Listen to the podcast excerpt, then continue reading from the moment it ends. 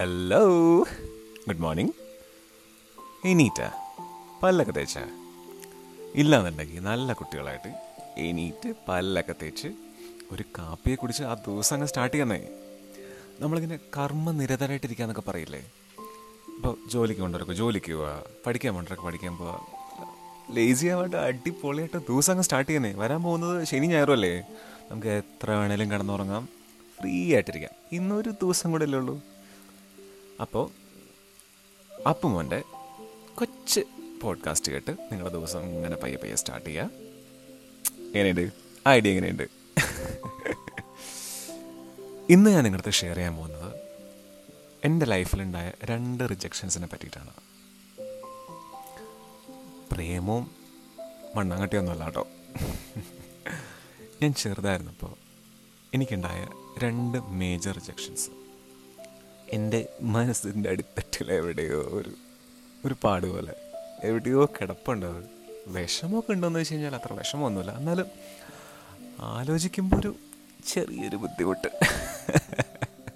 എനിക്ക് ഇപ്പോൾ അതൊക്കെ ആലോചിക്കുമ്പോൾ ഭയങ്കര തമാശ വന്നതാണ് കേട്ടോ. ആദ്യത്തെ സംഭവം ഞാൻ നാലാം ക്ലാസ്സിൽ പഠിക്കുമ്പോഴായിരുന്നു. നാട്ടിൽ ഒരു സി ബി എസ് ഇ സ്കൂളിലാണ് ഞാൻ പഠിച്ചുകൊണ്ടിരുന്നത്. പഠിക്കാൻ വളരെ മോശമായിരുന്നു. ക്രിസ്മസ് എക്സാമാണ് എന്റെ ഓർമ്മ. എക്സാമൊക്കെ കഴിഞ്ഞ് വെക്കേഷനൊക്കെ കഴിഞ്ഞ്. നമ്മൾ വെക്കേഷൻ കഴിഞ്ഞ് ചെല്ലുന്ന കുറച്ച് ദിവസങ്ങൾ പേപ്പേഴ്സൊക്കെ കിട്ടി തുടങ്ങുമല്ലോ. സയൻസിന് ഞാൻ തോറ്റു. പതിനാറ് മാർക്ക് എന്തോ. മിസ് എന്തോ ഇമ്പോസിഷൻ തരുമെന്നോ?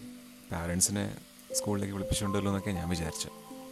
ഒരു ശിക്ഷ തരണ്ടേ?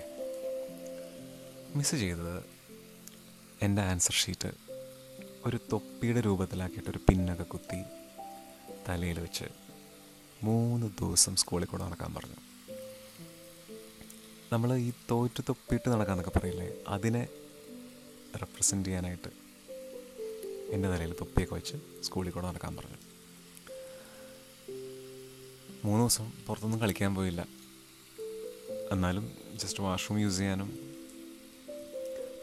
ചോറ് വെച്ചിട്ട് കയ്യെ കഴുകാനൊക്കെ ഒന്ന് പുറത്തിറങ്ങണ്ടേ? വേറെ വഴിയില്ലല്ലോ. വളരെ കഷ്ടപ്പെട്ടാണ് ആ മൂന്ന് ദിവസം ഞാൻ കടിച്ച് പിടിച്ച് കൊണ്ട് നടന്നത്. വാഷ്റൂമിലേക്കൊക്കെ ആരുമില്ലാത്ത സമയം നോക്കി ലൈക്ക് ബെല്ലടിക്കുമ്പോൾ തന്നെ ഓടും. ആരും എന്നെ കാണാതിരിക്കാനായിട്ട്. ഒരു ദിവസം എവിടെയോ വെച്ചും ജസ്റ്റ് ഒന്ന് തൊപ്പി ഊരി കഴിഞ്ഞപ്പോഴേക്കും എന്റെ ക്ലാസ്സിലുള്ള ഒരു പയ്യൻ വന്നിട്ട് മിസ്സിന്റെ അടുത്ത് പിന്നെ പറഞ്ഞു കൊടുത്ത് ഏ മിസ്സേ അവൻ തൊപ്പി വയ്ക്കുന്നില്ല മിസ്സ് പറഞ്ഞ സാധനം ചെയ്യുന്നില്ല. അതിന് രണ്ട് തല്ലും കൊണ്ടു. എനിക്കിതിപ്പോൾ പറയുമ്പോൾ ഞാൻ ആ ചെറുപ്പത്തിൽ ഞാൻ അനുഭവിച്ച ആ കാര്യങ്ങൾ ഞാൻ ആലോചിക്കുകയാണ്. ഞാനിങ്ങനെ വാഷ്റൂമിന്റെ സൈഡിൽ നിന്ന് വിളിച്ച് നോക്കും. എന്റെ ക്ലാസ്സിലുള്ള ആരെങ്കിലും വരുന്നുണ്ടോ? അല്ലെങ്കിൽ ടീച്ചേഴ്സ് ആരെങ്കിലും വരുന്നുണ്ടോ? കാരണം ടീച്ചേഴ്സ് ആരെങ്കിലും കണ്ടാൽ ചോദിക്കൂലേ നാണക്കേടല്ലേ? അതുകൊണ്ട് ആരെങ്കിലും വരുന്നുണ്ടോ ഇങ്ങനെ ഒളിഞ്ഞു നോക്കും. ആരുമില്ല എന്ന് കാണുമ്പോൾ ഓടി സ്കൂളിലേക്ക് ക്ലാസ്സിൽ കയറും. ക്ലാസ്സിൽ പോയി ലാസ്റ്റ് ബെഞ്ചിൽ ഇങ്ങനെ ഇരിക്കും. നമ്മളൊരു നാലാം ക്ലാസ്സിൽ പഠിക്കുമ്പോൾ ഇങ്ങനത്തെ എംബാരസ്മെന്റ് ഉണ്ടാവാന്ന് പറഞ്ഞാൽ അത് നേരെ വിഷമമല്ലേ വീട്ടിൽ ചീത്ത പറയുന്നത് വിചാരിച്ചിട്ട് ഞാൻ പറഞ്ഞില്ല. മൂന്നാം ദിവസം കഴിഞ്ഞപ്പോൾ ഞാൻ എന്റെ അച്ഛന്റെ അടുത്ത് പറഞ്ഞു വെച്ചാൽ ഇങ്ങനൊരു സംഭവം ഉണ്ടായി. മിസ് ഇതുപോലെ തൊപ്പി പോലെ ആക്കിയിട്ട് വെപ്പിച്ചു. അങ്ങനെ അച്ഛൻ പറഞ്ഞു എടാ നീ ആദ്യത്തെ ദിവസം തന്നെ പറയാൻ തരുന്നത് അച്ഛൻ സ്കൂളിലോട്ട് വരില്ലായിരുന്നോ? ഇനി പോലെ അങ്ങനെ വരില്ലേ പറയണം കേട്ടോ എന്ന് പറഞ്ഞിട്ട് അച്ഛൻ എന്നെ സമാധാനിപ്പിച്ചു. എന്താണെന്നറിയില്ല ശരിക്കൊരു വിഷമമായിട്ടുള്ളുണ്ട് പക്ഷേ ദ ഗുഡ് പോയിന്റ് ഇസ് അതിനുശേഷം അക്കാഡമിക്കലി പഠിത്തത്തിന്റെ കാര്യത്തിൽ എനിക്ക് ആരുടെ മുമ്പിലും തലവനിക്കേണ്ടി വന്നിട്ടില്ല. ടെൻത്തിലും ട്വൽത്തിലും എന്റെ കോളേജിലൊക്കെ അത്യാവശ്യം എനിക്ക് നല്ല മാർക്ക് ഉണ്ടായിരുന്നു. I was good at studies maybe വളരെ ചെറുപ്പത്തിൽ ഇങ്ങനെ ഒരു എംബാരസ്മെന്റ് ഉണ്ടായിട്ടുള്ളതുകൊണ്ട് അതിനി ഒരിക്കലും ഈ ഒരു രീതിയിൽ ഉണ്ടാവരുന്ന എന്റെ മനസ്സിൽ ഉണ്ടായിരുന്നു. മേ ബി ആ ഒരു ആശയായിരിക്കാം എന്നെ മോട്ടിവേറ്റ് ചെയ്തത്.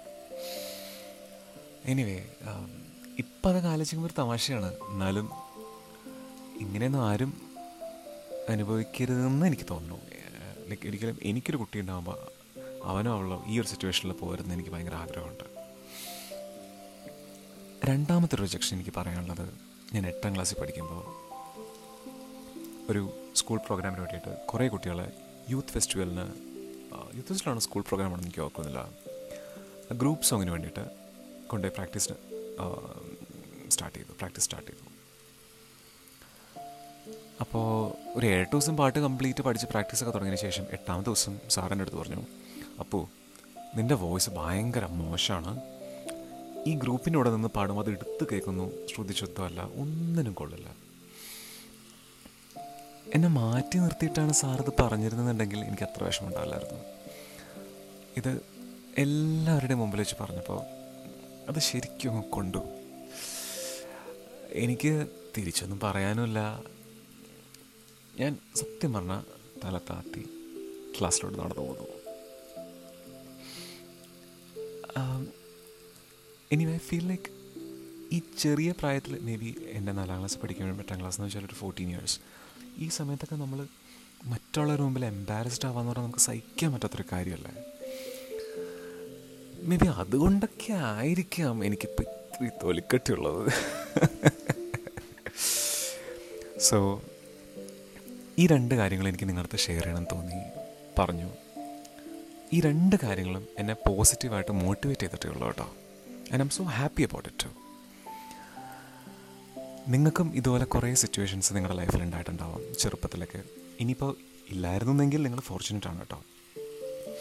ഇനി ഉണ്ടായിരുന്നിട്ടുണ്ടെങ്കിൽ അത് നിങ്ങൾക്ക് ആരെങ്കിലോടും ഷെയർ ചെയ്യണമെന്നുണ്ടെങ്കിൽ കം ടു മീ എന്റെ അടുത്ത് നിങ്ങൾക്ക് ഓപ്പൺ ആയിട്ട് സംസാരിക്കും. ജസ്റ്റ് ആരെങ്കിലും ഷെയർ ചെയ്യണമെന്നുണ്ടെങ്കിൽ പറയണമെന്നുണ്ടെങ്കിൽ പറയാം കേട്ടോ ഇതേപോലെ അതേപോലെ എന്ത് സജഷൻസും ഒപ്പീനിയൻസും നിങ്ങൾക്ക് എന്ത് കാര്യങ്ങൾ സംസാരിക്കണമെന്നുണ്ടെങ്കിലും എന്റെ ഇൻസ്റ്റഗ്രാമിൽ ഒരു ഡി എം ഇട്ടാൽ മതി.